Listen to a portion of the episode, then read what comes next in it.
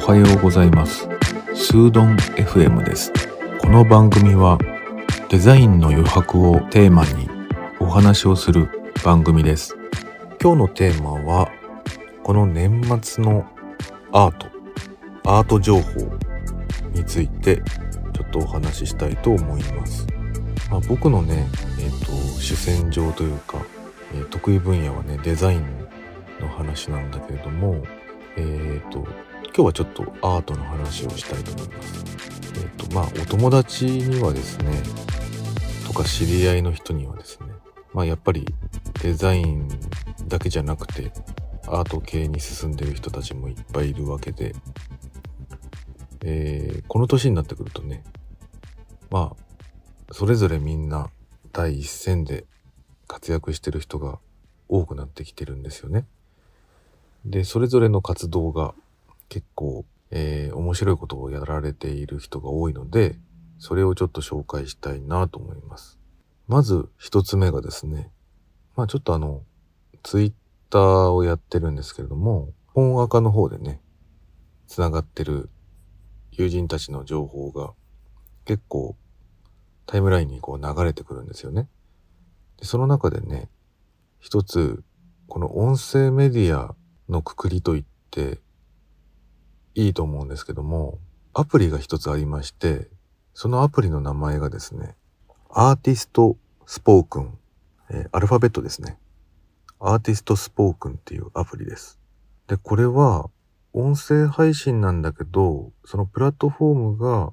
アプリになっていて、で、その音声がね、パッケージングされているものが短編的にだいたいまあ3分とか5分とか8分とか、え、人によって違うんですけれども、えー、収録されたものが、え、短編的にこう上がってるんですね。で、そのアプリをダウンロードしないと聞けない仕様になっていて、えそこにね、登録してる人っていうのは、えっと、こう、一般の人じゃなくてね、ある程度厳選された、本当に誰もが割とその業界の中では知っている人っていうのが、多分そのアプリの運営者によって人選がこう選ばれた人たちでなんですよね。ある程度選ばれた人たちが、えー、そのそれぞれのね部屋みたいなものを持っていてそこで、えー、自分の音声配信をこうストックしていくというなんかこうプラットフォームなんだけどアプリっていうものでした。でね実際にアプリ自体は無料なんだけれども、今のご時世のサービスの、まあ一つの形なんでしょうけども、サブスクライブになっていて、月額料金いくらみたいな感じで、多分払っていくものなんですね。なんだけど、まあお試しとして無料で聞ける、えー、放送もいくつか登録されていて、僕はそれをちょっと試しに聞いてみました。そうすると、やっぱ面白いのは、まあそのアーティストそれぞれの生配信なので、ああの知ってる声の人たちが、なんか耳元で囁いてくれるように喋ってくれるっていう、まあ、本当にまあラジオを聴いてるような感覚ですよね。この私たちがこう配信してるものと同じように、やっぱり声のメディアって改めていいなと思いました。で、知ってる人たちが何人かいて、皆さんも多分、そのアプリを開くと、あご存知のアーティストがいるんじゃないかなと思います。その好きなアーティストのね、お話っていうのはやっぱり面白いし、多分、初めて生配信を、生配信というかこの声での配信っていうのをやってみたっていう人が多いんじゃないかなと思っていて、その、初回の放送は結構緊張してて、で結構間があったりするんですけど、えっ、ー、と、それがね、回を重ねるごとにやっぱり皆さん上手くなってるんですよね。その比較も結構面白いかなと思いました。で、次の話題は、これは Facebook を見ていたら流れてきた、えっ、ー、と、展示会の話ですね。Facebook ね、やってる人結構いるんだなと思うんですけれども、面白い展示がありました。それが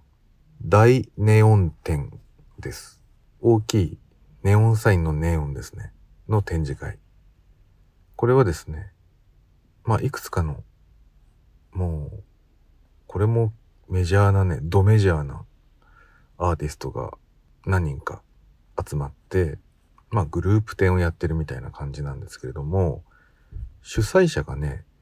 あの、ネオンサインの会社なんですよ。面白いですよね。多分、そのネオンサイン会社が企画して、えー、何人かのアーティストにお願いして、えっ、ー、と、そのネオン管を使ったアート作品をね、作っても、オリジナルで作ってもらって、それを展示しているという面白い展示ですね。えっ、ー、と、静岡県のね、松坂屋さんで開催されているようです。えっ、と、日時もね、1月の中頃までやってるみたいなので、ぜひチェックしてみてください。あの、検索調べれば出てくると思います。ちょっとね、あの、場所が遠いので、えっと、なかなか現地には僕は行けないと思うんですけれども、お近くの人がいたらぜひ見てみてください。えっと、結構大きい展示物もあるみたいなので、面白いですよね。あんまり見ない展示かなと思います。えっと、お友達の名前はちょっと伏せておきます。えっと、もう一つアートのお話があったんですけれども、それは最近見た映画で面白い話でテーマがアートだったんですけれどもこれはねちょっとまた長くなりそうなので次の機会にしたいと思います今日は最近のアートのおすすめのお話でした。